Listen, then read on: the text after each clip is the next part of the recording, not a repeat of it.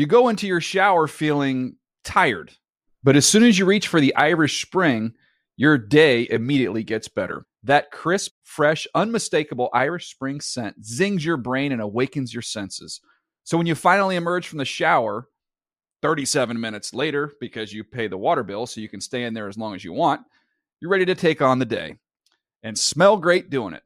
Irish Spring Body Wash and Bar Soap. Fresh, green, Irish. Shop now at a store near you. Live Nation presents Concert Week. Now through May 14th, get $25 tickets to over 5,000 shows. That's up to 75% off a summer full of your favorite artists like 21 Savage, Alanis Morissette, Cage the Elephant, Celeste Barber, Dierks Bentley, Fade, Hootie and the Blowfish, Janet Jackson, Kidz Bop Kids, Meghan Trainor, Bissell Pluma, Sarah McLachlan. Get tickets to more than 5,000 summer shows for just $25. Until now through May 14th. Visit LiveNation.com slash Concert to learn more and plan your summer with Sean Paul, Sum 41, 30 Seconds to Mars, oh, and Two Door Cinema Club. Had enough of those supplements that leave you feeling nothing? Cymbiotika is your solution to great tasting, all natural supplements that actually work. Crafted with premium plant based ingredients, their products have no seed oils, fillers, or artificial nonsense. It's just pure goodness in every pouch. Try them out and actually feel the difference today. Visit Cymbiotika.com and use code IHEART for 15% off plus free shipping on your subscription order. Again, that's 15% off plus free shipping on your subscription order. Go to Cymbiotika.com. That's C Y M B I O T I K A.com. The Around the NFL podcast will always honor past heroes. from, from the Chris Wesseling podcast studio, it's the Around the NFL podcast. Dan Hanzus is here with Greg Rosenthal, Mark Sessler. We have a little bit of a crisis at home. Oh, You know, I like to keep Your my, home. my personal life private on some level, but when something really bubbles out up inside the house, I'd like to get your thoughts as uh, fellow fathers. Okay. Um, Jack Hanzus, age seven. Um, he's in first grade. He's at the age now where he's starting to, I think, like my first crush was on my first grade teacher. He, we get a call from uh, the a lot to unpack already. what? You're, I don't know why Mark No, and I's first reaction I- was to look at Erica for her reaction. why We're like, you guys so weird? You ne- you don't know the boys get crushes on their Yeah, teachers? that's Yeah, that's I'm not normal. a stranger That's to that. fine. Just No, it that's was fine. that was That's an normal. interesting nugget. Does everything need to have like looks shared between each other? Can we just? Can I tell a story? Well, Dan, you s- yeah, that's fine. What? Nothing. No, I think it's very. I think it's very I think cute. It's cute. Yeah, have Yeah. your way. Like keep keep going with the with the tail. No. Well, now the the story's been delayed, so now the story might get overlong. Yeah, careful. Gre- You don't want to, you know, upset Greg with a long story. That was before the show. You I don't think you shoulda can just heard- stop the story now. You should have heard the tension between Ricky and Greg before the show started today. it is Palpable. uncomfortable. Let's hear the My story. goodness. Anyway, Jack has a uh, after school uh, teacher, and um, she called my wife and said, "Hey, heads up." Uh, Jack kind of pulled me aside and uh, took out a twenty dollar bill from his backpack and said, "Here, I wanted to give this to you because you do such a great job." Um, that was my twenty dollar bill. That's so cute. She she didn't take the money, which you know, good test of her morals, her moral judgment. Uh, reported it back to the wife, um, and then I mentioned it to uh, the text thread that my family's on. And Keith, my dad, who's you know, you know, he's the old man. He had this to say. Bottom line is the wallet was your possession, not his to take and give away. He also secretly took the money. It was nice that he was giving it away with appreciation. How are you going to handle this? Oh, so he took just it out, got that text. He took the twenty out of your wallet. Uh, he- my son denied that he took it out of the wallet. so where'd he get it? he took it out of my wallet. he said he found it on the kitchen table. That's not what happened. So how are do we you? handle this? This guy sounds you- like a real romantic. He'll steal from his own father to impress the uh, the lady. And So is that really what happened, or did he take the twenty dollar bill out and say, "You want this twenty? You got to dance for it, teach." well, no, I don't know if it had. I, I think there was an innocence to it, uh, but also my son has. I think um, there's something special in him, but I have to. He's either going to be a, a great leader of people, uh, or a leader of a um, an army force against like uh, cyborgs, like T two, like a John Connor situation. Okay. or evil. So I need to I need to make sure he's on the right path. How do we handle this? We let him off the hook. We give him a pass. Well, I think you No. you explain that you don't take other people's possessions. That that's important, but that if you are, you know, having feelings for someone, you you know, you have a crush on someone, giving them money, that's a good move. You just give them money. It's I'm kind of really so impressed. it's like a little of both. I'm impressed with his Thank you, Greg. actions on some level. Um, That's what's to I. to mine i his way into your wallet and steal a twenty and, and understand that that's would be a lot of not money a five. to give a teacher. No, not, not a one. Not even a ten. and when you mention that you know one of his paths could be like the leader of some sort of um, like apocalyptic Yeah. thug gang, I mean this would be a formative moment. I don't. Do you want to suppress that if that's maybe what he's supposed to be? I'm That's just Mark's throwing that dream for his kids. so I'm just saying. I mean, maybe right you know he's telling you, who, you know, he's, here's my skills and my gifts. All right. Well, thank you for the input, and I will um, address this and give you guys an update at a later date. Week nine. later tonight, you're going to hear um, from me and maybe some guests on the Jets and Colts, how that went. I already told, I already, everybody listening that's already going to know the outcome. Just know that I knew what was coming, and they couldn't hurt me. Just remember that. Um, the Jets cannot hurt me anymore, and the football gods. I'm not doing that. I am not doing that. This is week nine. Here we are. This is the midpoint of the NFL season this week. Once we're through the games, and we have a uh, nice slate of games. Some another week with some big favorites. I think that might be there's something cooking here. That there's a lot of. Is there more bad teams? It This seems year- like bigger spreads than in a long time. Is this how it always is, or does this feel like there's a few more bad teams this year? The truly bad teams don't seem like they can compete. I think there is something to that. Hmm, interesting. Anyway, we have big news. Obviously, that came down uh, on Wednesday with Aaron Rodgers, and that is something we'll unpack a little bit later. Uh, but let us start with the primetime games. Let's get into the preview. And uh, yes, Gravedigger's back, by the way, behind the glass, and he, I, I actually, Courageously. I didn't get a chance to talk to him, but I, I, I think maybe he didn't appreciate the assumption that he didn't come to work because he was so upset about the Derrick Henry uh, injury uh, because he is a, a professional who does his job well. So, an apology to the Gravedigger.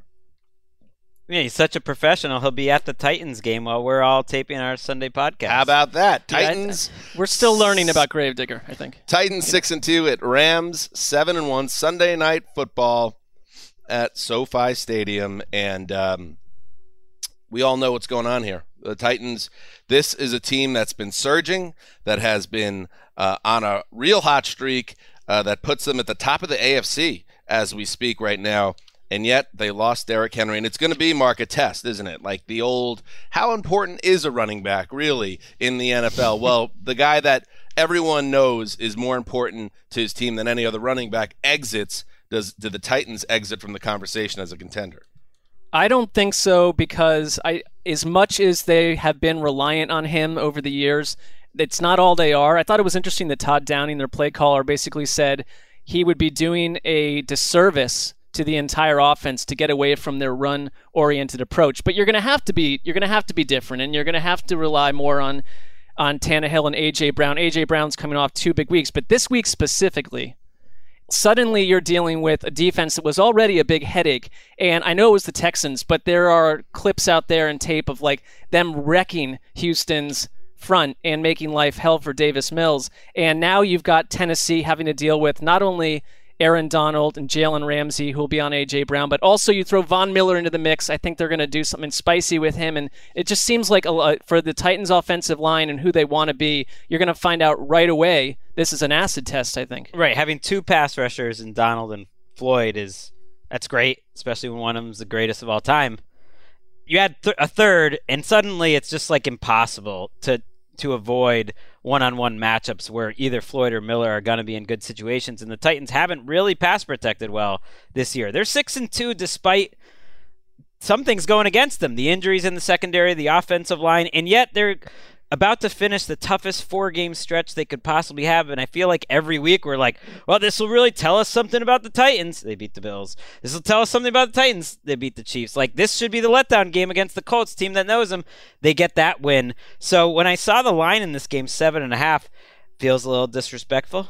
I don't know if Adrian Peterson is ready in his first game to be the full Adrian Peterson that maybe he could be in three or four weeks, where at least he's like deep, you know, at least he's solid. He Can we be honest about what Adrian Peterson is uh, in the first place? What we saw last year was a very middle of the road guy Right. up there in years at this point. He's not special anymore. I he's not special, but I think just as a pure runner, like a pure power runner, he was average to better than average of NFL players. And has starters. taken no So I think he'd be solid. so- But even uh, understanding that, it's kind of a lot to ask to just like come off wherever, whatever he was doing. And just play a lot this game. You'll probably see a lot of Jeremy McNichols. So maybe maybe Vegas is asking you to to have the Titans keep it close. But I believe in Tannehill. I think they will make it a And, fun game. You know, that's why I didn't ding the Titans in the power rankings after Henry's injury because I, I think they've earned at this point the respect um, with their play in recent weeks to say, okay, let's see, you are a well coached team. You still have your quarterback. We all know as long as you have your starting quarterback, you usually can keep your head above water. So I'm not ready to say the Titans are cooked, and I'm interested to see how this plays out. It's a great experiment. It does put a lot more pressure on Julio Jones to have a real role on this team, and, and if he could stay healthy, be, make this a better passing team because I think they'll have to be to He is survive. going to play after missing a couple games. Can we talk about Cooper snaps. Kupp? I, and I know maybe we are talking a lot about Cooper Kupp, or maybe we're not talking about it enough. I just want to go his game log because doesn't it seem like he's always having a big game this year? It's Yes. because he is. Here we go: seven for 108 and one. That was week one. Nine for 163 and two. Nine for 96 and two. Five for 64. Seven for 92. Nine for 130 and two. Ten for 156 and two. Seven for 115 and one. And this is from NFL Media Research. Matthew Stafford and Cooper Kupp have connected on 10 uh, touchdown passes this season, most by the duo in the NFL, second most by a QB pass catcher in the first eight games since 1970.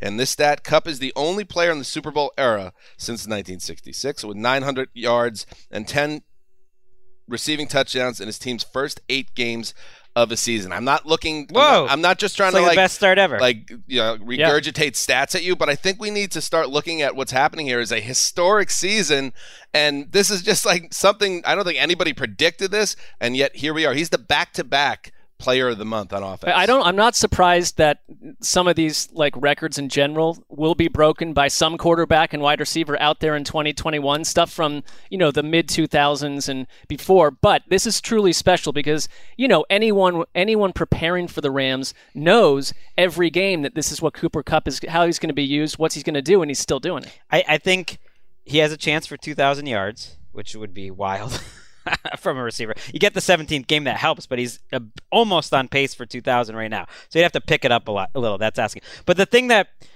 I think people miss on Kupp is how often just it's just every play that he makes the first guy miss. And I and I think it's not just about that they scheme him open and he's a good route runner and he gets deep. He almost always makes the first guy miss. It, it reminds me a little bit of Lamar or Herbert in the pocket, where it's like they almost don't even worry about the first guy. Like the first guy they've got, and then they got to figure out what to do after that. And and Kupp's at that level. Deebo Samuel's at that level. Two of the better YAC receivers that we've seen in a long time They're kind of both not getting discussed enough. But maybe I think we're getting a tipping point with Kupp where yeah he's getting mentioned every show. i believe so i think it's a field goal game what do you guys think That's what I had. Three or four. hmm Yeah, I, I think it's going to be close. I definitely go Rams. I though. definitely. I wonder if like there's any bit with the Rams after playing these three cupcakes in a row. Is there like any? Will there be any uh, shock of like, oh, this is what it, playing a real team's like? They literally just played the, you know, the Giants at their worst in, in terms of injuries, and then the Lions and the Texans. Maybe it's like a shock. To know the they don't strike me under Sean McVay team. to be like suddenly stunned by you know a, a, an actual contender coming in. Let's get. I want to get a heat check on Gravedigger. I want to see if he's just chucking up threes from 35 feet, and if he thinks his team's going to win this weekend. I on an honest uh, assessment, uh, prediction of the game, uh, Justin, as someone who knows the team better than any of us. I think that there could be some element of surprise where if you are playing against the Derrick Henry Titans, you know exactly what your defensive game plan is, and this one week could provide. I mean, that's probably only lasts a half, but it could give the Titans a spark early on. I think this could be a week the Titans fall short for sure. It's an NFC game. It doesn't really matter that much for their playoff standings, but it would be nice to keep that AFC one seed All right, locked give me a score. I will go Heat check. Rams 38, Titans 30. Oh, okay.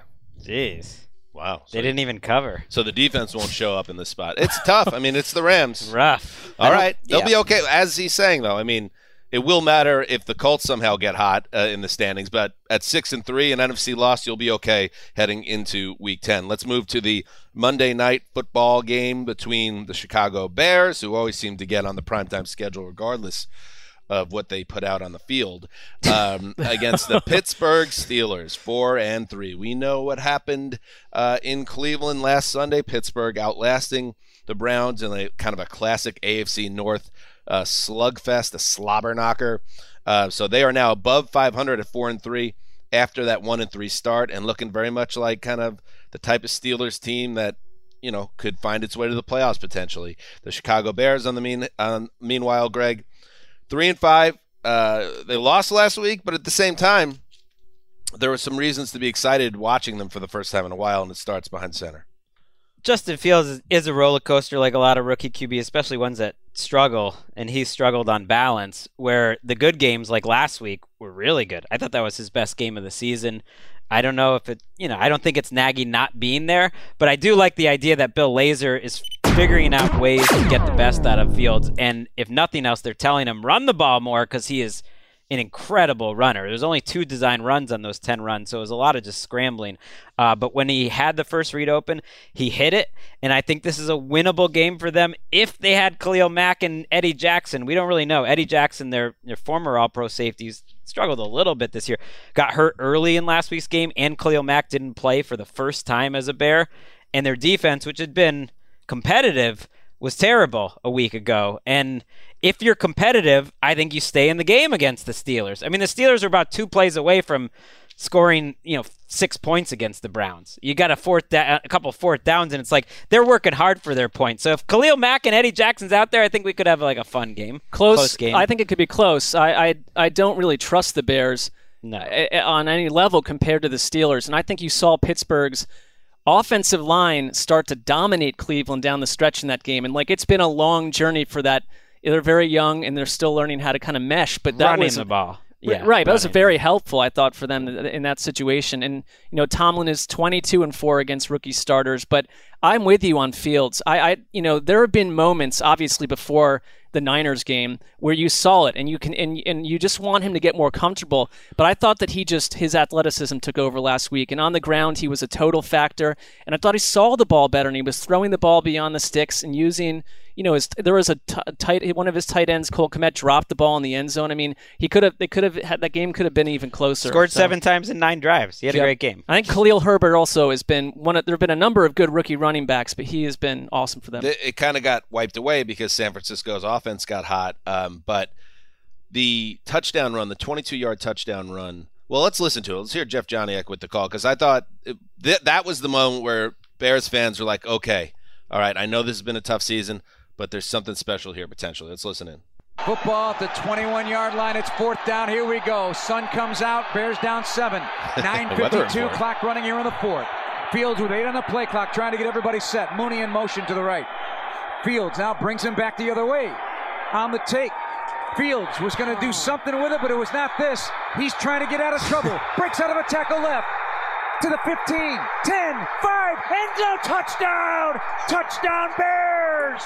22 yard ad lib play. A broken play turns into six for Justin Fields. It was a electrifying moment in that game, and the first electrifying moment around the Bears that I can remember in a long time, to be quite honest with you. So um, let's see more of that, Matt Nagy. Do not put this guy in shackles. Let him be loose. Let him make mistakes, but also make sure you don't overload him and let him be what he is, which is a young quarterback, a young athletic quarterback. We'll see if that happens. What is more, I mean, the one thing that's happened with Corona is that it seems like almost every time a head coach is out, uh, the team thrives. And it's like if you're Nagy, on top of everything else that you're dealing with critique wise, like that's this thing out there. Like maybe they're just better without their head coach Right, in the, the, game building. the game know? they flipped to Lazor as the play caller was his first was his best game or, or first good game, and then the game he missed. They the laser leap, they call. I, I don't know though. I, I just I'm just not buying um, the Steelers because their passing game is so bad, and uh, i any teams that that whose passing game is that bad like is gonna keep the other team in the game. Do we think that maybe, by the way, um, Allen Robinson can get involved in the Bears' offense this season? He's, he, he has crossed 50 yards like once all year, twice. I mean, it's just he's It's got to be it's a mess. frustrated. All right, let's get to the draft now. So primetime games out of the way. The Bucks, Lions, Seahawks, and Washington all on a bye. And this week, Mark Sessler has the first overall pick. Well, this may be the last time that I that I do this, depending on how this um, shakes out. But I am going to pick the Browns one more time at Cincinnati because I think, first of all, it's not some you know zero stakes game. It has been a dramatic Oh, it's a big one. We can It's get one into of the it. biggest. It's maybe the best 1 p.m. game or Ever. 10 a.m. game. Ever, Ever, Greg? ever, according to Greg. Just this week. I'm saying it's probably the best one. That, that's Romo's there, your boy. Well, no. that, you know, Yes. I, you know, I've I've made it clear how I feel about that dynamic. But it would be the perfect Oh, week no. for Romo to be there, um, and not commentating what's gone down all week long, Dan, with the Odell Beckham scenario. Uh, you know what? So, someone explain this one to me because now the Beckham doesn't get traded. We talked about it on Tuesday. The um, the LeBron tweet, uh, Odell Senior with the Instagram message, and then he doesn't practice and he's not practicing again on Thursday and they're excused absences and the reporting out there is that he's not going to play for the Browns again. What this feels like a unique situation because it's not a contract squabble, right?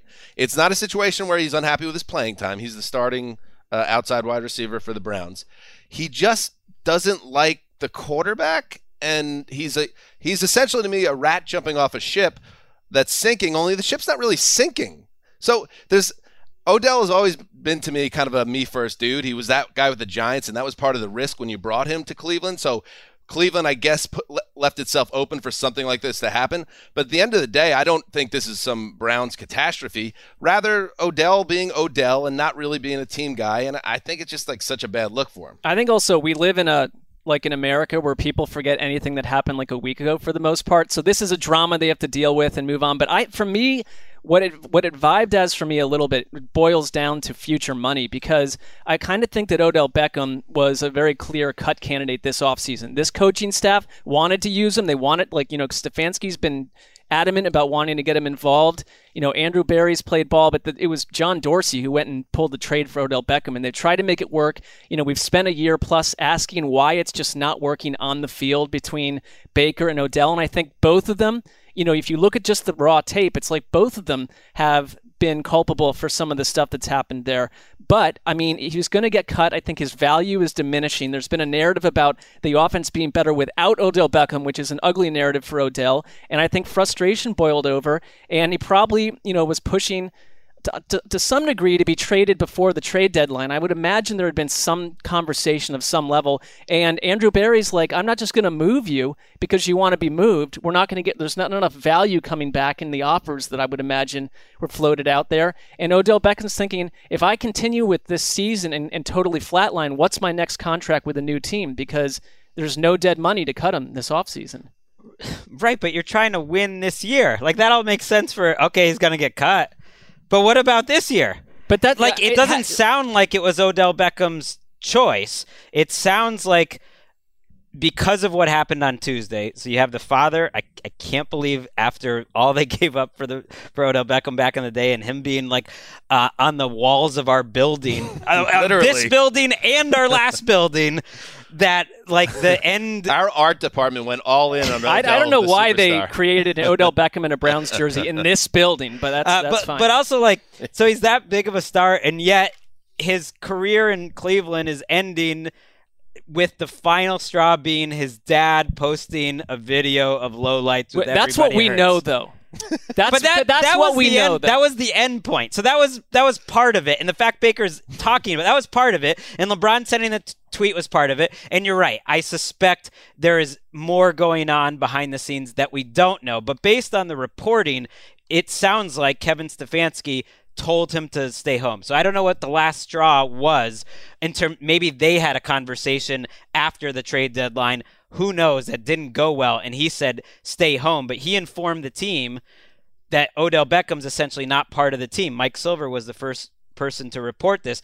It's funny that they keep adding like he's been excused from practice again. Yeah, he's he's never coming back. That this is over. Right. They apparently rejected some lame trade uh, proposals from the Saints. Maybe it was a third day pick, like a fourth round pick. I've heard, and it. I guess you would have rather have a fourth round pick than nothing, um, because right now you have nothing. But Or it, the Browns it sort of aware on doesn't matter Tuesday that if they didn't make a trade, right. that it's he's not like going to did play something, anyway. Like did Right. something, something seems like something. I think something changed. I don't think it's him sitting out. I, I have a feeling they didn't want to deal with him anymore, and they thought they were better off without him. I, which is I, I think that's exactly what they think, and I think on top of it, you know, after what happened, how do you bring him back? He's he's essentially publicly through a you Good know riddance. right. He's It- never you- helped this you team. cut bait with this I, now. I can think of two games where he truly helped the team. There was a Monday night game against the Jets where he had a big touchdown, and he had that one big game last year before the ACL where he he made big time plays. Otherwise, this has been a, Yeah, just I a would- bad bad transaction. I was ta- I was doing a thing on Cleveland radio and was like, quick, name the top five Odell Beckham moments in Cleveland, and you cannot outside of the what you just mentioned, Dan. Hmm. So I think if anything, if there's a positive, it, you know, the teammate, the, the, a lot of the players love Odell in this locker room. That's been made clear by comments. But if you can get to a point where this is something that you make a statement about who the Browns are under Kevin Stefanski and Andrew Berry, maybe you can rally around it too. I, I get. I, I think they're also just trying to get out of the money. They owe him nine million dollars for the rest of the year. They probably don't want to cut him and have like the Patriots, who they play in a couple weeks, or some team claim him. But if they could negotiate a settlement with him where he agrees to pass up some of that money because he wants to play football this year, I think we could see him on another Why is he team. quitting the team though? or Why- agrees He's not. to not they told be. him to stay home. I mean, he is and Wait, he isn't. let's not be naive here, Greg. There, it's not that the, the Browns have, after deciding they weren't going to trade him, are like, don't come here anymore. He doesn't want to play for I, th- I, right, and I think they decided, okay, then we don't want you here if you're going to be putting these right, things but out. they're not Or telling him to stay home if he's not saying, I don't want to be Yeah, here. absolutely correct. And it's like, what is up with that? Why is how is that at all acceptable? I don't know. I don't know. I think they th- they thought they could get away with like this weird last minute like trade me push, and that was like too much for Cleveland. Because by most reports, he hasn't acted, you know, in any particular unprofessional way in the in the building that he's gone he showed up to Mm. work he's worked and he and he's just kept it quiet and, Right. and Baker Mayfield sort of alluded to it which is you know they he basically said yeah like a conversation would be great because we haven't talked about it at all about anything It, it was never going to end well, and it's not ending well. Let's um let's move to the Bengals here uh, before we move on uh, because they're a big story here too. I mean, you entered last week; they were five and two, flying high on top of the AFC North, and then they just collapsed late in the fourth quarter against the Jets. If they would have, you know, hung on for that game, you you would write it off as all right. They got in a tough spot on the road, and an unknown quarterback got hot, but they found a way to win. But when you don't find a way to pull that game out, and you the defense implodes the way it did, Greg, did that change how you felt about Cincinnati at all? Are you willing to give them a bit of a pass and see what happens this week? I, I don't think they're some unbeatable team. They weren't, you know, they were the number one seed in the AFC. They're one of the teams in the AFC that's frisky and competitive and is going to be in the playoff mix. I don't put them above like this whole big group. They didn't blitz uh, Mike White at all, and they're not a blitz team. They're just a like a layback, rally to the ball, a lot of energy, and teams like that that aren't that talented and don't have that good of a pass rush it's like a smaller margin for error. I don't think they match up that well with the Browns because that's what Baker Mayfield wants to do. Like you know, I, I think they want to run the ball, they want to throw it short, and I, I don't. I think the Browns match up pretty well against Cleveland this week. I, I was do. gonna. I almost thought about locking up Cincinnati, Mark. I got to be honest because I don't really like the general tenor of this Cleveland season anymore. Uh, but and then the Romo Nantz thing, the ghosts of Romo and Nantz like circling the Browns. But now I'm thinking like the post Odell bump. They're gonna It- it- rally right. in the locker room uh, around this, so I'm gonna stay away from this game and hope your team wins. And, and. I also would look at what happened against the Jets is Zac Taylor as a head coach. You know, it's not all on him, but they you don't good coaches that are super experienced. Their teams don't fall flat in, in those surprise the offense situations. was fine. This is a situation I think for the they were fir- fine, except Burrow threw another four, killer fourth Yeah, quarter. but that pick. was He on a that was on an incredibly fluky tipped pass that the defensive lineman made an incredible play on. It wasn't like fluky, like he made a great play, but I'm not killing The him weird thing about for the- like a 300 pound guy like lifting his arm up and catching it. That was that was great. The I weird thing is, I didn't see Cincinnati's flat in that game. I, No, I their thought it was offense just like was a, good. a Their weird defense fell apart. I mean, once in a year terrible. type game. The defense was bad, but I didn't see it like they were sleepwalking. They had control of that game midway through the fourth quarter, and then they just melted down. I'm just saying it's a Jets team that had 50 plus put on them the week before. That's what I mean. And That's it's kind just, of my you know, point. That it was kind of like a weird, funky Halloween day situation. I- All I the think the players love Brown- Halloween. It's Halloween, baby. I think the Browns have the better roster and the better coach, but the Bengals have the better quarterback. So it's like which which All right. matters more. If every game is this long as a preview, will Sorry. be this will I be know. a We'll be quick seven-hour now. show. that was Odell Beckham's That, career no, that was right. Right. That was good combo. Good sports talk, guys. Let's take a break and uh, keep moving. You go into your shower feeling tired, but as soon as you reach for the Irish Spring, your day immediately gets better. That crisp, fresh, unmistakable Irish Spring scent zings your brain and awakens your senses. So when you finally emerge from the shower 37 minutes later, because you pay the water bill so you can stay in there as long as you want, you're ready to take on the day and smell great doing it. Irish Spring Body Wash and Bar Soap. Fresh, green, Irish. Shop now at a store near you. Live Nation presents Concert Week.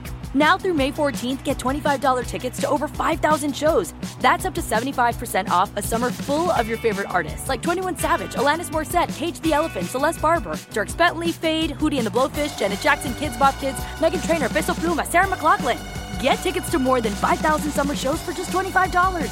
On sale now through May 14th. Visit LiveNation.com slash Concert to learn more and plan your summer with Sean Paul, Sum 41, 30 Seconds to Mars, oh, and Two Door Cinema Club. Had enough of those supplements that leave you feeling nothing? Cymbiotika is your solution to great tasting, all natural supplements that actually work. Crafted with premium plant based ingredients, their products have no seed oils, fillers, or artificial nonsense. It's just pure goodness in every pouch. Try them out and actually feel the difference today. Visit Cymbiotika.com and use code IHEART for 15% off plus free shipping on your subscription order. Again, that's 15% off plus free shipping on your subscription order. Go to Cymbiotika.com. That's C Y M B I O T I K A.com. All right, Greg, you are up with the next pick. Maybe I'll jump you, or maybe I won't.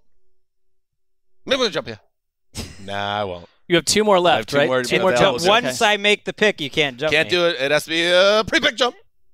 Nope. I'm taking the, the Packers and the Chiefs. I'm excited you didn't jump me because I really wanted to watch this one. There's only three late games, and I'm all in on the Jordan Love experience. I don't know what's going to happen. I feel like they're either going to get blown out or they're going to win this game. I picked them to win on game picks uh, on the website because I just have seen enough with the Chiefs where I'm starting to think we kind of know who they are roughly, and I've seen enough with Matt LaFleur that I want to give him some credit. Jordan Love is going to get a full week as the starter. He's going to get Davante Adams back, Allen Lazard back, and possibly David Bakhtiari back, which is that last one is huge, and Mhm. it sounds like he's back. When I watched Jordan Love in the preseason, and for those you know ten dropbacks in week one, woo! I'm surprised people aren't more excited about him. I mean, he as he does it all. He's he's a lot. Like he's Josh Allen maybe as a rookie, which is not great. Like you're gonna have some good and some bad. He he made two or three terrible red zone plays where he showed very little awareness, and that's a problem. But his arm strength and his movement ability and some of the throws he made were like box office, and I'm kind of excited what he's going to do to see what he's going to do with a full week of prep with a good coaching staff against a bad defense. To me, this is a close game. I thought it was very disrespectful to Matt LaFleur to make the Chiefs a seven and a half point favorite. What? If The- I could lock up the Packers Wow. covering, I would lock that up. That is that is- allowed? I mean, I, I I know the desert has its reasons, so it's not like they. Can I lock that up? That should be because we get to pick favorites. What, we're just doing spreads now well, instead of that? least You supposed pick a real winner. That's Greg. supposed to be 50-50. We pick real winners that- that, are favorites, so it's a less of a chance than picking. I know, but favorite, Greg, which this is, is what I do. a, a first of all, this is a, a contest that you wanted to remove from the podcast. I still do. And now in week nine, you suddenly want to completely change the complexion Well, I just of it. want We're to going see if against that's spreads. allowed. Yeah. My my feeling on I think that picking the spreads in the future is something we should discuss. Sure. That wasn't really allowed Right. until it's last harder. year or Is my year. point. That's harder. Um, But a discussion, Greg, Anyway, like we all discuss, we not should- just you know. So the Aaron Rodgers story is is kind of a head scratcher. I mean, we have we on this show and a lot of other people have gotten hard on. Uh, we've gotten upset about Aaron Rod or uh, Kirk Cousins and uh, his uh, decision not to be vaccinated. And Aaron Rodgers, it's worse because it's like, well, it all depends where you come down on this. But I think it's worse because not only are you not vaccinated, which causes a lot of issues um, on a number of levels, you kind of hid it from people and you hid behind some different type of wording to try to skirt around it with the media. You weren't following the protocols that you're supposed to be following um, on some level, and uh, now you're missing a big game. So Packers fans who are annoyed by this, I get it. Ma- Maybe more than one game. I mean, it's it, it, it was like a total nuclear bomb landing news wise, but I, I am totally you know flummoxed on how you tell everyone that you're immunized, and that doesn't mean what everyone would assume it means. And I, I guess we just let it. he thought he out. was he thought he was protected by his homeopathic um, solution, which he apparently reportedly, uh, you know, according to our guys Ian Rapoport, uh, applied to the NFLPA and NFL and said, "Was this homeopathic method I did to immunize myself?" And it was his rejected, word. though. and it was rejected um, They're like, because no, bro. because all basically all homeopathic um, you know solutions to disease have been proven medically to be com- 100% false you know, Whoa, whoa, whoa, whoa, Wait a minute. like if you go I'm not sci- going down that road, but that, Greg, that is I'm a saying that's- massive generalization about. it's just the truth though like if you What? if you go like scientific No, you can't say you uh, can't. you really can't You can't you really say can't. that. Scientific That journals, is- Greg is reading. Oh my god! i'm saying uh, Greg, like that was a met, like that just doesn't even apply to what we're talking about here on some level. But he, honestly, like You're, t- you're next to Mr. Homeopathic no, right now, I Greg. I think that in this case, talk to a scientist or a doctor about in it In this case, in this case, it certainly does not apply. And like it was rejected by the league, and it is very. I mean, it is one of the weirder. It's the weirdest Corona tinge story that we've had Right. all season. I mean, it people got a little crazy getting so like upset. To me, it was more like jokes. You know, it's like good for jokes. Here, that Rodgers thinks he's smart enough that in that moment he thinks he's getting one over on everyone. That's the part where it's like you're showing who you are a little bit. Like in that moment, he is sitting there thinking, "I'm getting one over on anyone" because I said immunize. Which, first of all, immunize is a synonym for vaccinated. So it doesn't. You still got that part wrong. And then he says immediately, try, "I don't." Mr. Jeopardy. I don't think we. Um, he also said like, "I don't think." That you we should judge the people who aren't vaccinated, which you know is Right. as misleading as Do, possible. what, do- will he be? Is the in the fallout? He's a bit of a strange guy. We all get that, but like I could think of ten other players that would pull this same stunt, and the reactions would be different based on who they are as Well, people. what kind of? I'm curious what kind of fallout there is because I think about I think about Carson Wentz as an example, another guy that is not vaccinated. Um, that game ends last week, and they show him walking off the sideline to meet all the players at midfield and the coaches. He puts his mask on immediately. Aaron Rodgers trying he doesn't have to. I mean, they've kind is of that a is that a yeah, they've kind of pointed out that at least on camera, Rodgers hasn't done anything that is violating rules. The fact that he wasn't wearing it in the media room is the confusing part because, like, but Kirk Cousins hasn't been doing that either. They just told everyone, and they're like, "Hey, we want you guys." it's been to like know. a team by team But thing. one thing that has been proven that where he was bre- breaking a lot of the rules is he's been going to these team parties and stuff like that, uh, like the Halloween parties, and, and that all of that actually is against the COVID rules. That if you're unvaccinated, you can't go to the indoor team functions and all that stuff. And so they do have proof of that if they want to get carried away. But Uh, I mean, I'm not mean carried, away. No, no, no. I mean, they're gonna fine him. No, no, they should fine him. I'm just saying, like, they're not gonna suspend him It's for a that. terrible job by Yeah, it was a Rodgers. It's terrible. absolutely Who like is- I, I just I'm not just I don't want to spend four years on it. It is what it is, but it's like we're not just it's not just a a mulligan. It, it was a completely confusing comment by Aaron Rodgers, and now he's missing a key game for them. Well, but he would have missed it most likely anyways. Everyone got worked up about the five day returning thing. I, show me the person who's returned in five days, and I think that is worth noting because he might not be back for the next game. Davante Adams, for instance, is vaccinated, did not make it back to practice until Thursday after testing positive the previous Monday. That was ten days, and he is vaccinated because you know what? It's like this disease is unpredictable, and you might not test negative two days in a row for a solid like ten days, even if you are vaccinated. You might have symptoms. All right. It's Crazy. just it's like where he's an intelligent dude, but there's some arrogance I think that that got into the mix here about how he's handling this and puts the team in a bad spot. All right, let's move on um, with the game talk. Is there anything else we think about the same? Because you know the Chiefs catch a huge break here. Uh, Mark, because now you have no Aaron Rodgers, and we're excited to see Jordan Love, sure, but it's a totally different ballgame. The Packers are on a se- seven-game winning streak, and we're playing their best ball of the year, coming off a great primetime win over Arizona. So the Chiefs, who didn't look close to having things right on Monday night in their narrow win over the Giants, uh, this is a real gift. Uh, do they even know what to make of it? It is, except I kind of, you know, with Jordan Love, and I like what Greg said about Jordan Love. It's just like there is the element of surprise. And, you know, you'd like to think that a first round pick would be prepared for this moment. Yes, it's a huge, obviously, not having Aaron Rodgers is a massive advantage for a Chiefs team that is simply average. It, they're just an average team at this point with a lot of issues, but you don't have Jaire Alexander in there for the Packers.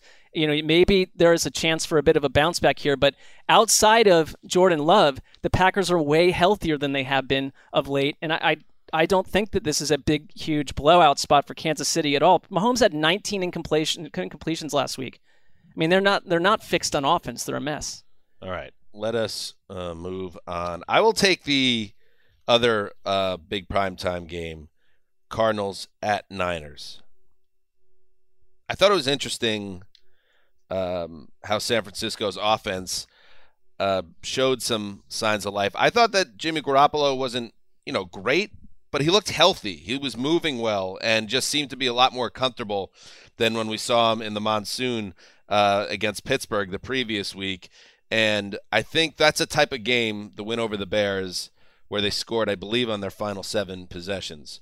Um, that can really jumpstart your confidence. Like the Chiefs are an offense that desperately needs a jumpstart of their confidence to make them believe that they're special again. I think the 49ers got that last week and they have a quarterback who now probably is breathing a little easier. He's saying, "I know for this week at least, I'm not thinking about how am I going to make it through this game without getting benched." He he knows he has the coach's faith. Um, so I believe that the Niners are in a good spot at home. They don't play very well at home, but they're at a good spot at home against the Cardinals team coming off a 10 day break. Uh, first loss of the season. I'm interested to see what we see with the Cardinals here, Greg, because I, don't know. I, I had Really? uh, They uh, to me like that was like a great game first of all, but a game that a lot of things went against them. In the end, if if not for the AJ Green not knowing the play call, the offense at least stepped up and would have had touchdowns in their last three drives when they absolutely needed them. I do worry about them without JJ Watt because you think back to the first 49ers Cardinals game and JJ Watt dominated in that game and he's been a great run stopper. It sounds like they'll get Zaven Collins back. Uh, but it's all about Kyler Murray just playing or not. If Kyler Murray plays, I'm locking this game up. And like if the if the injuries sound good, if he doesn't play, I'll, I'll revisit. Because right now it sounds like there's a legitimate chance he he might not play, which does get you a little worried. Like Kyler at less than 100%, is he still Kyler? But he has been winning a lot from well, the we pocket saw this year. we saw what happened last year when he wasn't 100. Yeah, percent that It was was a a shoulder, different yeah. injury, uh, obviously, but you know he's a guy that when everything is working together, he is almost impossible to stop. And the fact that it's something that's affecting his mobility is something uh, to keep an eye on here. I, I think it's like a legit game time decision. DeAndre Hopkins has a hamstring injury. Uh, AJ Green's on the COVID list right now. I mean, this is a these two met not long ago, and the score was 17 to 10. Uh, They were one of the few teams that were able to put the clamps on Arizona's offense when they were healthy, and I think that's notable. They know the Cardinals really well, and uh, you know I think with Jimmy G, like the t- the design runs they used with him inside the 10 yard line show that they are going to stick with him. I think at this point, why are we put? Why would they be pushing to put Trey Lance into the lineup He right started now? that game against the Cardinals too. It was an interesting game where they failed Got on, hurt. on four different times on fourth and short, and they kind of looked like maybe the better team, the 49ers, that day with Trey Lance. So you do wonder if maybe they'll use him at least a little bit more. They didn't use him last Yeah, maybe there is a way because there seems to be, you know, behind the scenes, Shanahan maybe not totally ready for the Trey Lance experience. He is not ready to hand the team over, but at the same time, Garoppolo can't stay healthy. So you you might see Lance, even though it might not be Shanahan's decision. I, I kind of like the Niners here. I just got a bit of a not a not a lock, but I think this is a close game. I think this is a field goal game, and I could see San Francisco getting a little little bit hot. I think here. the 49ers are favored. Vegas is so spooked about the Murray, or it's a pick 'em right now. Um, all right, I have the next selection as well, and I will go with. Let's check Dan, in. I got a I got a message for you real oh, quick. we got a message. Uh oh. Yeah. Hopefully not from his son stealing more money from the wallet. Hey guys, Larry Westling here. Oh, As the NFL heads into week nine, the real question on everyone's mind is what's up with Tim Wesseling? I mean, he made the pick last week, but is he too good to get on the podcast and say it himself? I know you guys have been clamoring for him, and the listeners have been screaming out Timber, why have you forsaken us? Is he somehow locked in his one bedroom ivory tower in the sky with no cell phone reception? Has he drowned in a bottle of isn't even about Sauvignon football Blanc in his tears after the Bengals lost to Dan's lousy Jets? there you go. I guess it'll remain a mystery. Anyway, we're taking the Cardinals. See ya. I like it. Oh. Get deep into the interpersonal spider web that is the Wesseling family. and Greg It's hates getting that. deeper and deeper. Well, No, and Greg, Greg like has been complaining for weeks and weeks that whoever he locks, someone else locks I, and I as don't, well. I don't like doing pulls it. him down. If I'm gonna, no, they're not pulling me down. I'm pulling everyone else down at this point. But it's just nice going in if you have your own game. I, I like that. All right, there you go. So the Wesselings are in on the Cardinals. I, I they better hope uh, Kyler Murray starts as well. Right. I don't know if they considered that part, but hopefully no. he plays. Sometimes I feel like the actual picking of the games is secondary at this point for the Wesseling brothers. It's a settling of scores on a weekly basis. Uh, my second pick, I have the snake is will be Vikings at Ravens in the early games. Um, Vikings bitterly disappointing Halloween night game against the Cowboys. I mean, the offense could not get it going. The clamps were put on Kirk Cousins, who was all sorts of fired up. You could you could argue that perhaps Kirk Cousins was a little on tilt on Sunday night. Justin Jefferson was negated. Dalvin Cook didn't have the huge game that uh, I thought was in play potentially coming off the bye. So they're three and four and in desperate need of a W. And now they go to Baltimore, a team coming off their bye, a team that is obviously been banged up and ripped up by injuries. You talked about it, Greg, that you thought Baltimore needed to make some reinforcements at the deadline. That didn't really happen, did it? I don't know. If, did they do anything? I don't think they made a move. No no one did anything. Yeah, it was a little bit of a quiet deadline. So the Ravens say, "This is who we are. We're going to coach these guys up. We're going to lean on our depth." And uh, coming off a bye, I kind of like the uh, the Ravens at home here. Um, not breaking news there. No, and they're they do have some good injury news. Nick Boyle, who smarter people than I always, hey, that's the best blocking Hey. tight end in the league. Hey, Like, that that guy makes Boyle. their running game go. But uh, even even like the Belichick's of the world love shouting out how this guy might be the best blocking tight end in the league. Hey. So he might be back. Sammy Watkins might be back. Defensive line is still injured, and I thought it was notable when they lost their right tackle Mekari last week because the the line really fell apart against the the Bengals, and that might still be a situation. But when these two teams play, they're such opposites in terms of how they try to throw the ball. As much as I like Kirk Cousins, you got to look at the at how he's done this year. You got to look at the stats of. I know you like A dot, Dan. Oh, I love it. Average depth of char- target. No one throws deeper in the NFL by far than Lamar Jackson. I think two yards on average per throw more than anyone else, which is outrageous. I mean, they are a bombs away offense. He has evolved. There's no doubt about it. Cousins is the total opposite. He is throwing the ball um, as short as he ever has in his career, and I think the shortest of any starter right now in the NFL. Which, when you got Justin Jefferson and Osborn who can run a little, you, you'd like to see them stretch it out. I don't know if that's going to be enough for them. I, I hate this for the Vikings to lose Danielle Hunter because they were they led the league in sacks or they were second in the league and you know Jackson has been susceptible to that. The Bengals punished him last time we we watched them play and the Vikings have scored under 20 points in 3 of their last 4 games, 7 against the Browns, 19 against the Lions, that's ridiculous, and 16 against the Cowboys. Like they they we've talked about it when they've been good, they've been watchable, they've been in a flow and they've been dangerous. And there are other numbers to look at with Kirk Cousins where he's got like a, a at this point a 14 to 2 touchdown interception ratio and leads the league with a 69 completion percent. I mean, it's like there are things that Kirk Cousins is doing that are that check out, but then they go to sleep for long Well, drives uh, at a time. Their identity is shifting, and I don't know if it's necessarily a, good idea. I mean, they since Cook really took hold as a star, they were a run-first team, and then you know uh, Cousins would. Uh, do his thing when necessary, and he would have good numbers, and Cook would have great numbers, and the offense would be good. But you uh, look look at last week, for example. For example, Cook um, had 18 carries for 78 yards against Dallas. I don't know. He's got they got to run the ball more with Dalvin Cook in that in that game. He is the best player on your team. And eight weeks into the season, this per ESPN, the Vikings rank 19th in the number of runs called per game, down 40 percent. Well, down because they're 40%. so bad at it, though. They're terrible at it. They are 29th in, in EPA and running. Like, they haven't been effective.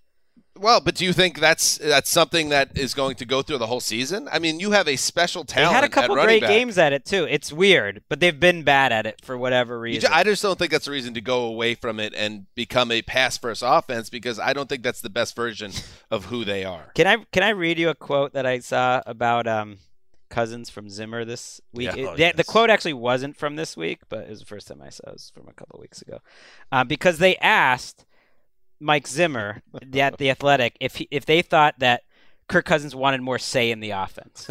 you know. I, anything you say right now, I'll believe. um, he said, "I think he does." I think he's got opinions on a lot of things. No, These two. Talk about like That's such a There's a real Ricky Greg dynamic going on Stop. there. Stop. That's not true. He's got opinions about a lot of things. Wow! Imagine being Kirk Cousins and hearing that. He. That's oh maybe God. equal to what Odell Beckham's uh, senior did to Baker Mayfield. it like- could be, it, you know, a little more subtle. But That's like very close. It's a it's a kissing cousin, uh, if you will, to opinions are like ass. Everyone has one. Like that's basically what he's saying. Like your opinion doesn't. His opinion, yes, he's going to talk, but I don't listen because I don't like the guy. And he's behind a plexiglass, you know, wall. One of So- these guys got to write a book. I, I would read it. All right, let's move on. Greg, you're up. I am up, and I'm taking an early game, and I am excited to take the Falcons and the Saints. First game without Jameis Winston. Uh, I'm just curious what this team's gonna be like. I always think this rivalry uh, is fantastic. Long said the best rivalry I thought in the NFL. The teams aren't quite where they should be, but you guys used to give me grief. Wes would give me grief. I remember. Like the fan, in terms of the fan bases truly hating each other, and they actually play memorable games almost every year. Uh, it's a fun rivalry, and you know Saints fans are going to be juiced up. They don't seem like they're that worried about Jameis Winston being gone, but I am. I think it's I think it's a pretty big downgrade, and I think the news that Michael Thomas is not returning this year Crusher. is a huge letdown. It started with some sort of mismanagement and lack of trust between the Saints and Michael Thomas uh, during last year when he played through this injury, and it continued into this offseason. And you've basically now wasted a couple years of Michael Thomas's prime. Whoever's fault that is, I don't know. I don't care. But it puts a ceiling on this offense. I'm really surprised that there's whispers this could be Trevor Siemian's job. Which it's like you're paying Taysom Hill all this money. He was the one with the competition. Something has changed in that building with. We'll see Hill. though. It could Yeah. just be a head fake. Sean Payton's been pretty good at those Yeah. over the years, so I'm waiting till Sunday to find out. I, I've said how I kind of enjoy this this Falcons experience somewhat, so I'm just curious what this game's going to be like. I think it's, if anything, I mean, we're going to see the way Taysom Hill has been used before to be used again, which is a big dose of him, along with Trevor Siemian, like a, pl- a platoon of both of them. I I'm with Dan. I think that they've probably come to the conclusion like, do you hand the offense over to Taysom Hill alone for the rest of the season? The weird thing is, I think I I, would at this point because I mean, Trevor Siemian's not some better option, Right, I like but Siemian in Denver, but it's been a while, and he didn't look great. I didn't. I know they won that game, but it was a tough situation. And like this matchup, for instance, great offensive line for the Saints, great defensive line. You should just be able to destroy the Falcons up front, kind of like Carolina did a week ago. Like play to your strengths. And yeah, Taysom Hill, run the, f- ball. Like our excitement, and I think Greg, we shared that to some degree. That what what we had seen three weeks prior with Atlanta. Uh, fizzled up entirely against Carolina, who had com- completely outmuscled them and ran the ball nonstop. And you could see the Saints almost saying, "We'll do the same thing." And you know, just to put a little timeline on the Michael Thomas thing, because it's easy to forget now that in 2019, uh, you know, pre-COVID, so everything feels like it's really long ago, but it wasn't long ago. He set the NFL record with 149 catches, and then I remember the Week One podcast of the 2020 season. I remember talking about it, uh, not here in the old studio, or actually it was in our homes, um, and saying that Michael Thomas hurt his ankle in Week One. Uh, we don't know the severity. He was being chased around the locker room by the athletic trainer who wanted to look at his ankle, but he wasn't, uh, you know, he didn't want to get it looked at yet. And that was the injury that bothered him for the rest of that year, that led to the late surgery in June, that now has completely wiped out his 2021. So it's eff- essentially, as Greg said, wiped out two years of his prime. He's going to be 29 next year Hmm. uh, with a potentially chronic ankle issue. So this might be kind of the end of Michael Thomas as a star player, and that's pretty crazy. Might be he the end of him in New Orleans. Oh, but they, but they have like so if you go look at his contract, I mean, there's legit dead money attached to him for like the next three years. So it's it's it's a sticky situation. and the relationship between the player and team. That I mean, even even though they said it was smoothed over, has always been a little bit dicey there too. As No, well. he was sending out tweets like calling people snakes, and it sounds like he played through the injury for the right reasons. He wanted to try to help Drew Brees' final year, and then it got real sideways once we got to this offseason. He was not taking phone calls. It's a lot. All right, Mark, you are up. Well, I'm doing this strategically uh, because I've got a game I'm going to be hyper focused on. I will be hyper focused on this because I'm professional as well, but it's going to be Buffalo at Jacksonville. Kind Jacksonville. of told on yourself though at the beginning of that. No, I mean, I think it's just like uh, we've all said that. Greg talks about like the yeah, you got to knock know, it out. got- if you got to come on. knock out every game, then make your secondary game. I- you know, this gotta is a little spicy to me because I find the Jaguars, just the whole Jaguars experience. Um, every week there's some new, some new explosion that happens to some team. It feels like it could always be Jacksonville, and I kind of en- am enjoying watching the visage of Urban Meyer, uh, no matter what's happening in any game at this point this season. There is no reason for Buffalo not to go in and completely control this game take it out on Jacksonville and run away with it. Their defense is the, you know, there's nothing that Jacksonville is doing on offense that suggests they can give the Buffalo any sort of a problem here. I think Trevor Lawrence is stuck in a tough situation uh, in an offense that. It, it to me feels to, have, to be lacking an identity. Like Laviska Shenault, like a great receiver. Where is this guy? Like I like to use him more. And I losing James Robinson last week killed them. This is a Buffalo game, top to bottom. But there's one reason that I really, really Is like gonna- this. I am not locking. I don't think I'm permitted to lock it You up. You can lock up the Jaguars. and you were you were killing me for this coming out of the Cooper and Cooper scenario uh, in Dallas and Oh, no, Minnesota. not again. but this is the first time. Well, let's put it this way: Josh Allen versus Josh Allen. Okay. If Josh Allen, the, the Jaguars defender, sacks Josh Allen, the Buffalo Bills quarterback, since sta- since sacks were even recorded back in 1982, there has never been an NFL player to sack a quarterback with the same exact name. So monitor this heavily. I will be. Why is that not intriguing to if, you if on any level? these two? Allens are involved in a, a big play in this game, and it's a scorigami, It's well, I will. I'll give you your props. Like a sack this fumble is- to I'll say create this a is interesting. scorigami it has at to the be buzzer. both. That the the probability of know. that does not exist. Um, I don't know. And by the way, see, you guys on Sundays, you guys try to watch too many games. That's where you guys. I don't. I only watch two. You got too many screens. I don't. So you're, you're the the mind is unable to process that much. You have one game that's your main game. You have a second game that you could clock in on and change the volumes and commercial breaks, and that's how you do Wait, it. wait, wait a minute. Hold That's on. what I you- do. Hold you- on. Mark has like the Minority Report set up with Tom Cruise. You have nine watching games set up and at the like, same There's time. no way I'm he's not, able to process. I'm process not any of tracking this. every one of them. And, And, you're an intelligent man, but there's a a certain point Thanks for where you won't be able to track anything if you're trying to track too much. my body, my rights. I'll do what I want to do. How about that?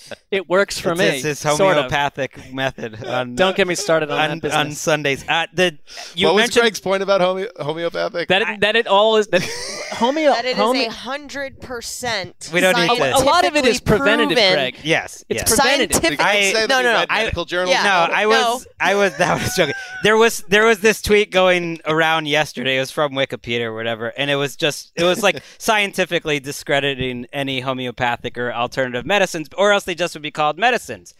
You know, What you what it is. you can't?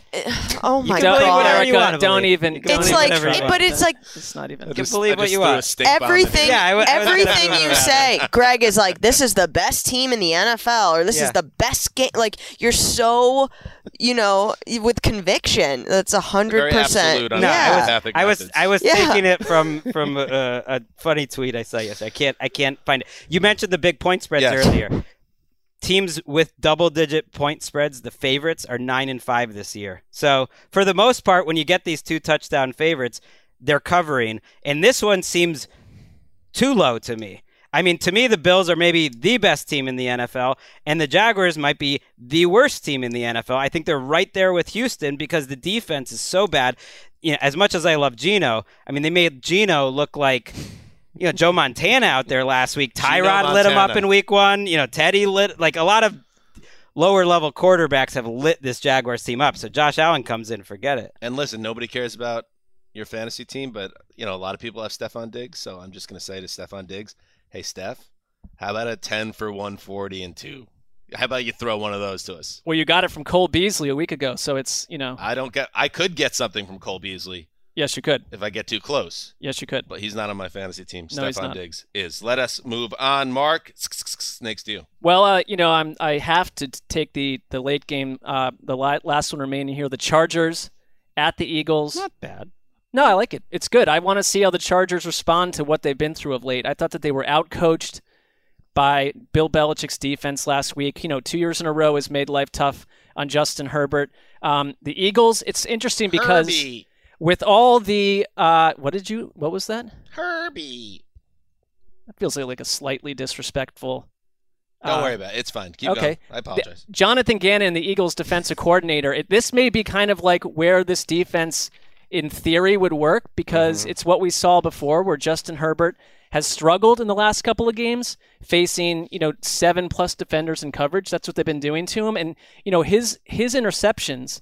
F- um, almost five of his of his six have come against non blitzes. It's it's just that they're putting people way out there in the secondary and, and taking away options. And I, I if this Eagles defense is going to work at all, in theory, that this strategy would work for them on that front. I I don't trust that to occur. I think this is where the Chargers need to have their comeback game because I still see this as a playoff team eh, that is working through some kinks.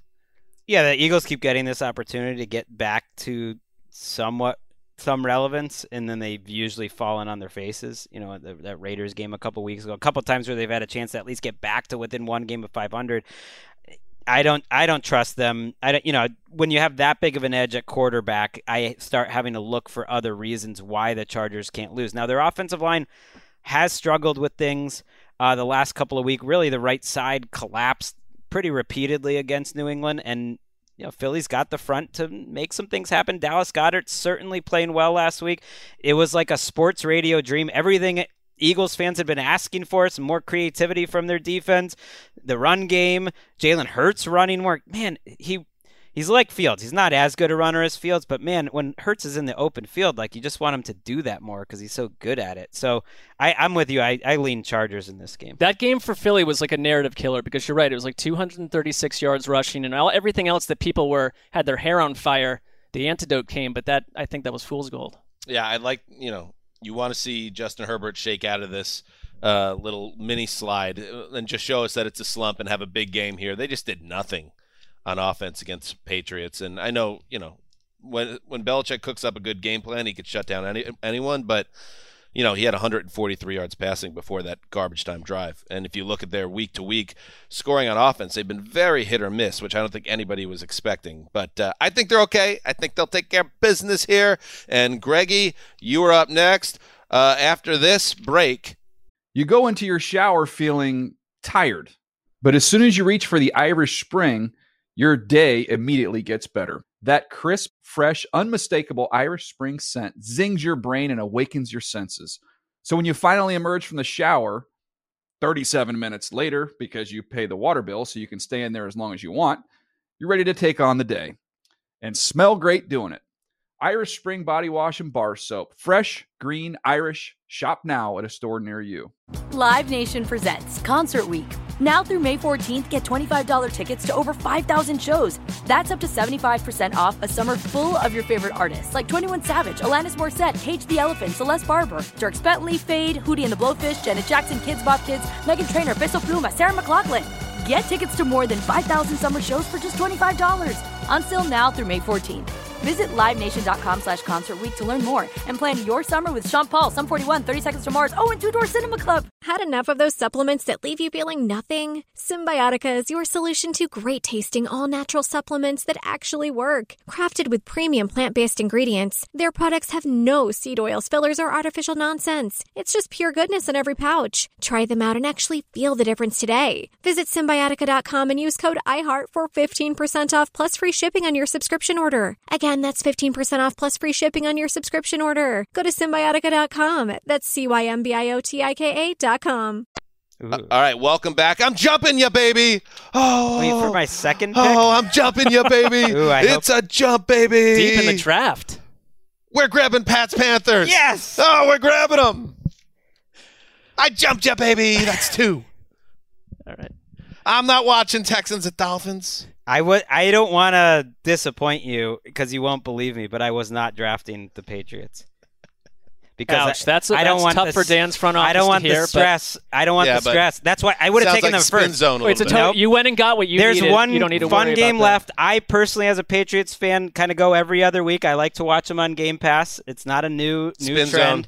It's the truth. Spin and there's one very good uh, game left still. I, You know, Greg, I don't know if you've noticed uh, this season. I've been on the I've been on the Yeah. Patriots. I like the Patriots. I know it's I like weird. this team. It's a little weird. Although you did lock against them last. Week. I locked week. against them, but you know what? I learned a lesson there. Don't Um, lock against them. I I was like I thought they were a team. I think I thought they were frisky entering last week, but I thought I guess I learned that maybe I shouldn't be so high on the Chargers because I kind of got behind this idea that LA was going to shake off a bad game and kick some ass at home, but the Chargers let me down there. So I'm moving off the Chargers. And I'll tell you what. How about this for a uh, a make good? I'm going to lock up the Pats on the road in Carolina because I think, and I don't know, I don't know if Sam Darnold's starting. I don't know if it's. He's uh, been at practice.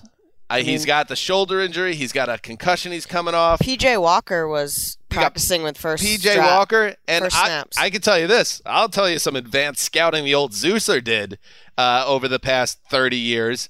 Bill Belichick knows how to uh, coach against Sam Darnold. So if Sam Darnold's a quarterback. I'm feeling real good about Belichick going down there and scheming up something to confuse a slumping Sam Darnold. And if the if, if the kid from Temple's playing, oh my goodness, it's going to be a bloodbath.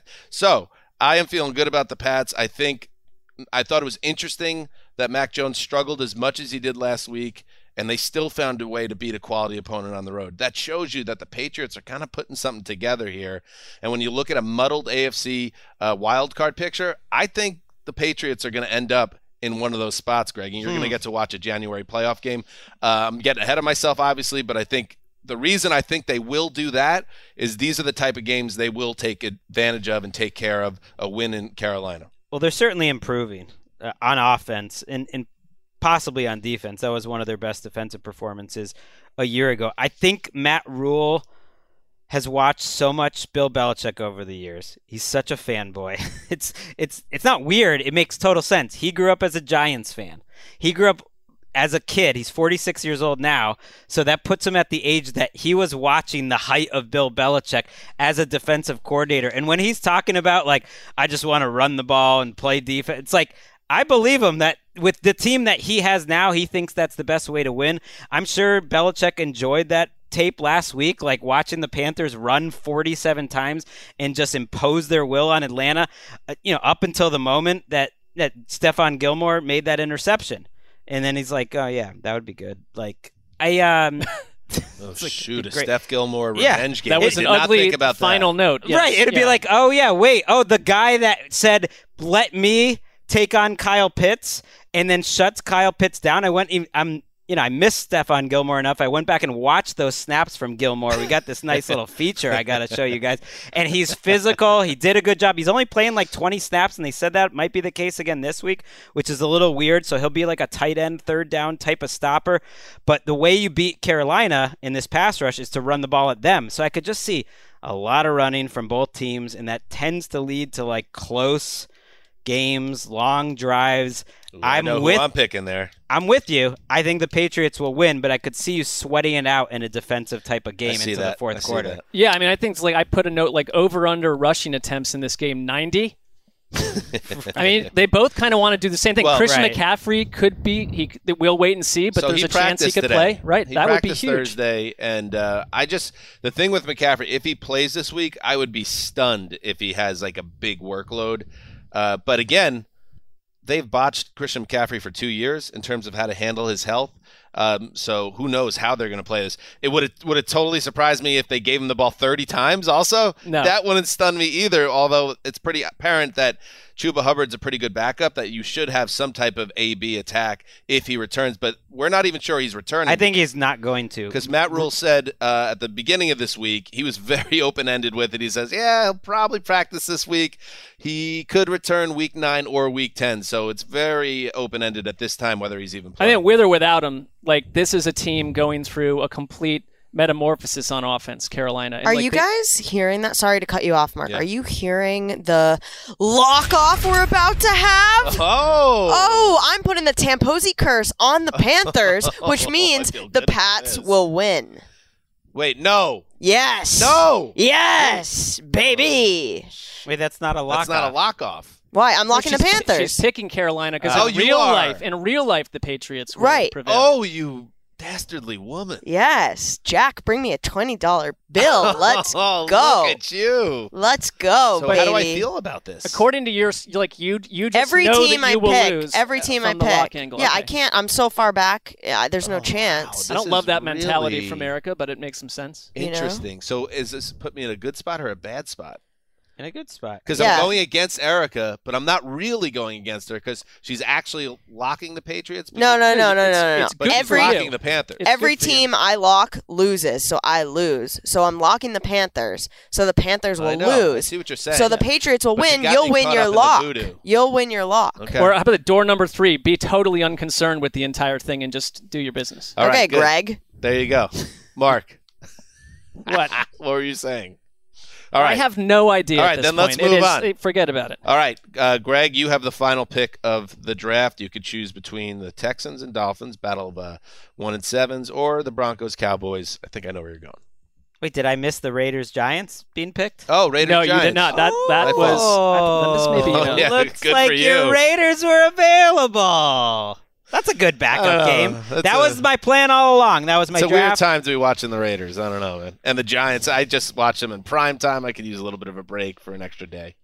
I mean, Henry Ruggs has been, since been released by the team since we last recorded. I, you know, it's it's a brutal story. I thought Rich Bisaccia and Derek Carr talking about everything was, you know, they were about as well spoken as you could be on it. I mean, it's bigger than football. He's not on the team. I don't know. There's not much more like to talk about with that. It's not like I mean, the uh, guy- like he was going 156 miles an hour. That happens. Like, there's nothing more you can say. Saying like that's horrible. Of course, it's horrible. Like we, it's just it's a tragedy. unbelievable It's a when tragedy. you kind of just factor everything, the the sadness of it. I mean, the the fact that this woman, this woman dies just driving home to her parents' house, um, just minding her own business. It, it, it's just a terrible thing. And then for this guy to have so much potential in his life and and be so set up.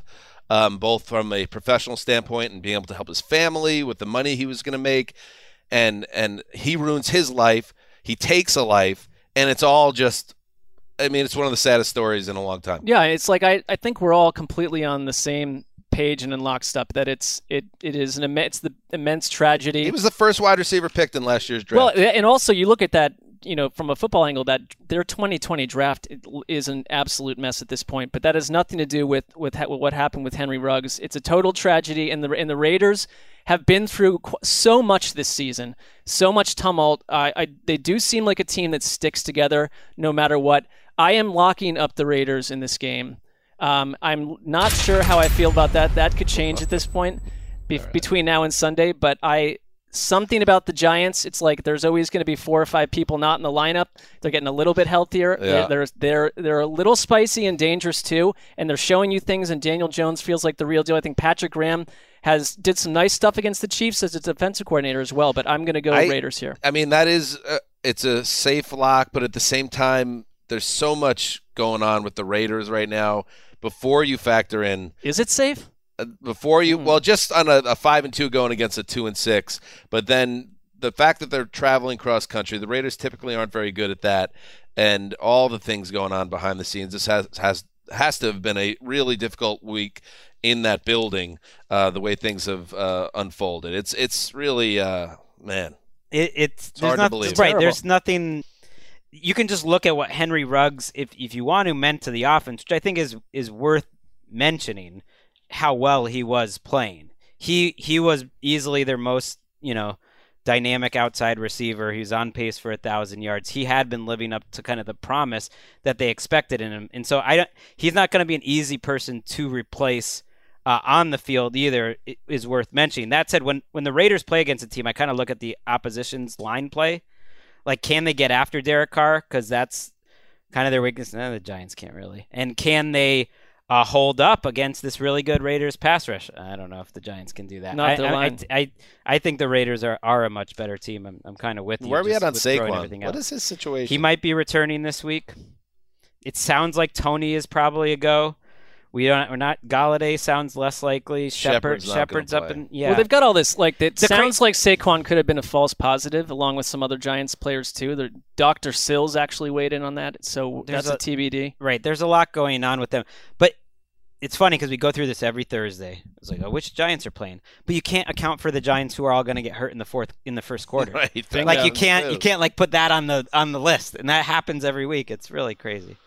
Uh, let's see. Yeah, so Saquon tested negative for COVID on Wednesday, um, and then let's see. Well, the kind of He's That's a guy murky. trying to I get mean, back they, on they the closed field. down their whole complex. So he can't you know, today. practice. I don't know. Joe Judge doing press conferences in the parking lot. It's What a mess that year's been for them. Yeah. Um, all right, let's uh, go through the rest of the games. Yes, we'll start with the Broncos at the Cowboys. The Broncos just traded away the face of the franchise, Von Miller. Now they go to Dallas to face a Cowboy team that should have Dak Prescott back on the field. I don't like how this is going to go for the Broncos. no, it should it should be terrible. Uh, you know, they got this one week break against Washington defensively, um, the, the Broncos defense that is, uh, and then you got to go to Dallas. Now they're going to be without Tyron Smith, it sounds like, but Dak Prescott is going to play, and you just think that they any team with a good running game can run through this Broncos squad. They just they're so soft up front that you just figure Dallas is going to be able to run for about 225. And just when you think the offense for Denver maybe at least was getting healthier, you know, they got Judy back, they got uh, Okwuegbunam back.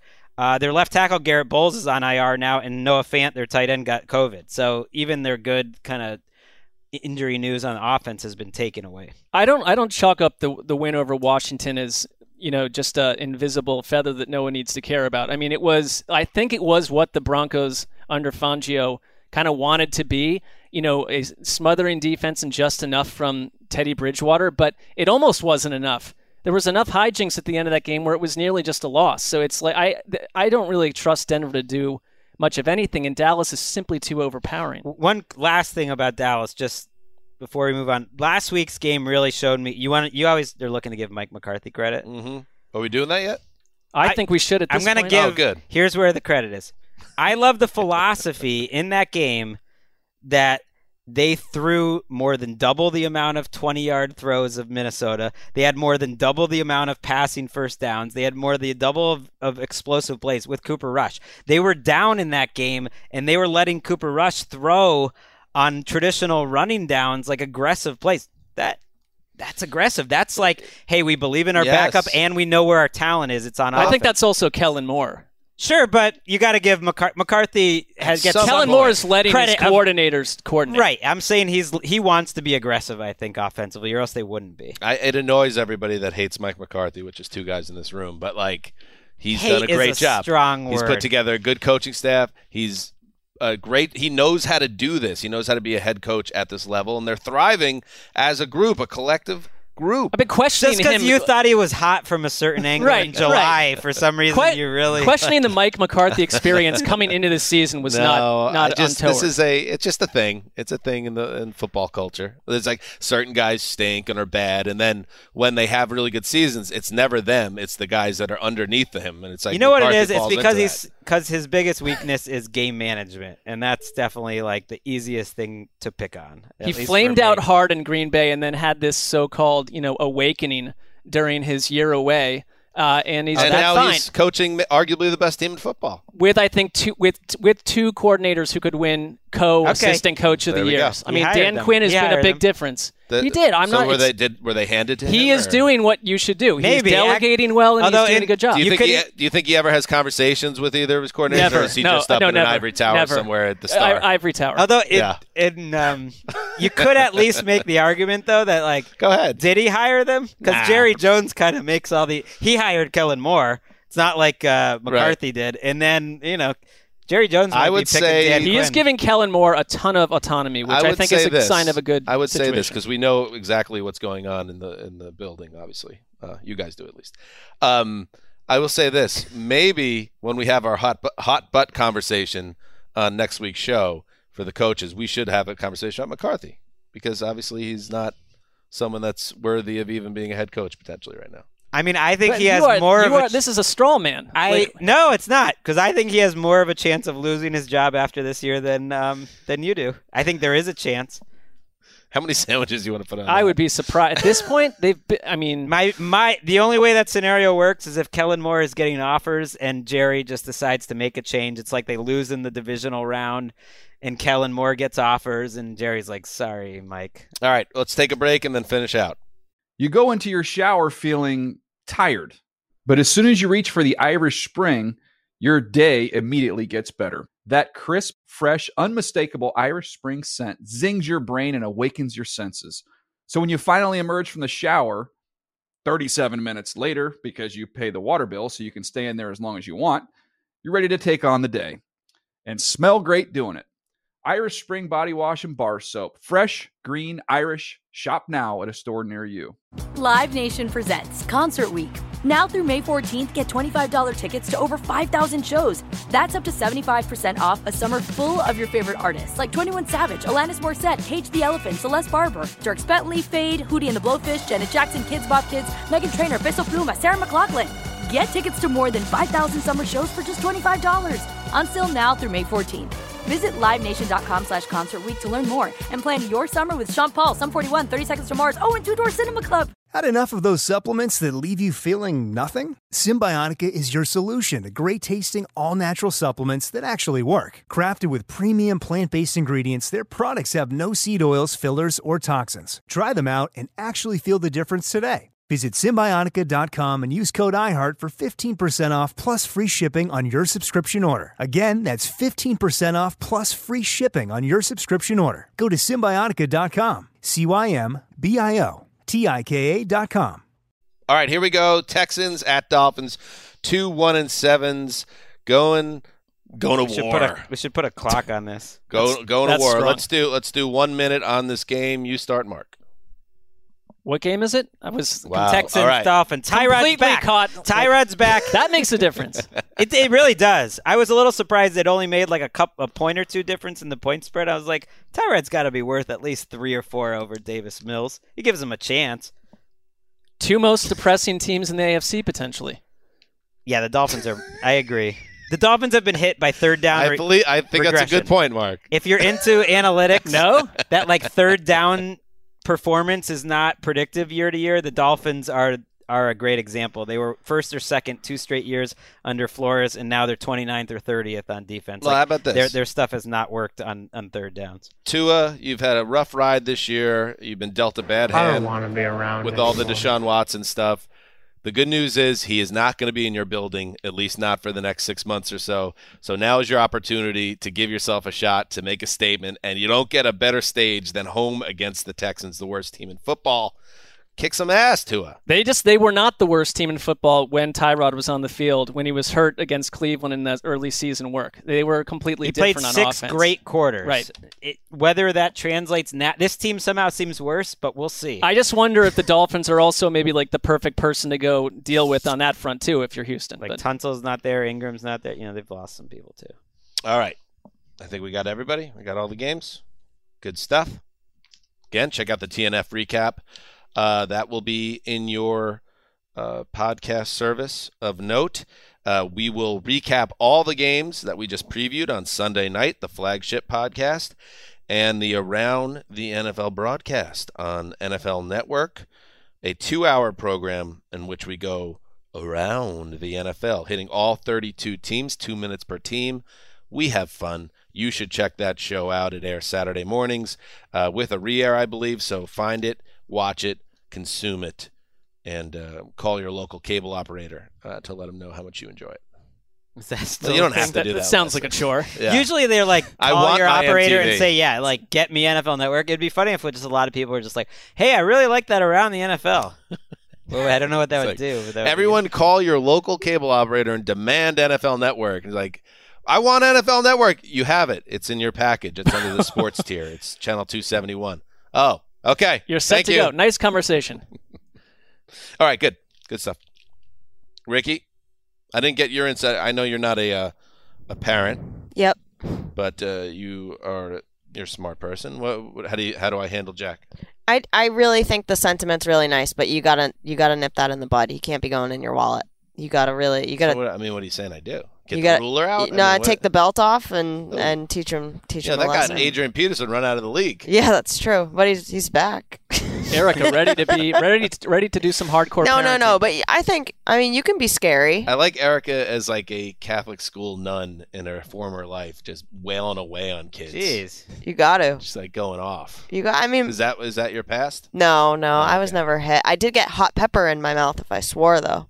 Oh, really? Mm-hmm. versus soap, which I don't remember actually. But hot pepper it's was brutal. That that like my mom would chase us around and then she'd grab your cheeks and she'd push them together and she'd literally dump hot pepper flakes in your mouth and it burned like hell. It's like they did that stuff in like medieval times to like punish people who stole fruit. Yeah, now I'm not gonna be able to get my mom on the phone because like child services is gonna be coming after her after this. Clearly, her methods worked with you, Erica. All right. Hey, f- off. All right, here we go. That's it. Dan Hanzus signing off for Quiet Storm, the old boss, Ricky's sister, Mary Catherine Tamposi, uh, everybody behind the glass, the grave digger, feeling confident, but is, thinks his team's going to get a 40 burger put on it nearly. So, how confident can he really be? I don't know. We'll see. Not at all. That, yeah, Doesn't sort of ha- doesn't even have a mixed covering. messages. Just what really disappoints Greg is that you don't have the Titans covered. yeah. Justin. All right. Till Sunday, heed that call.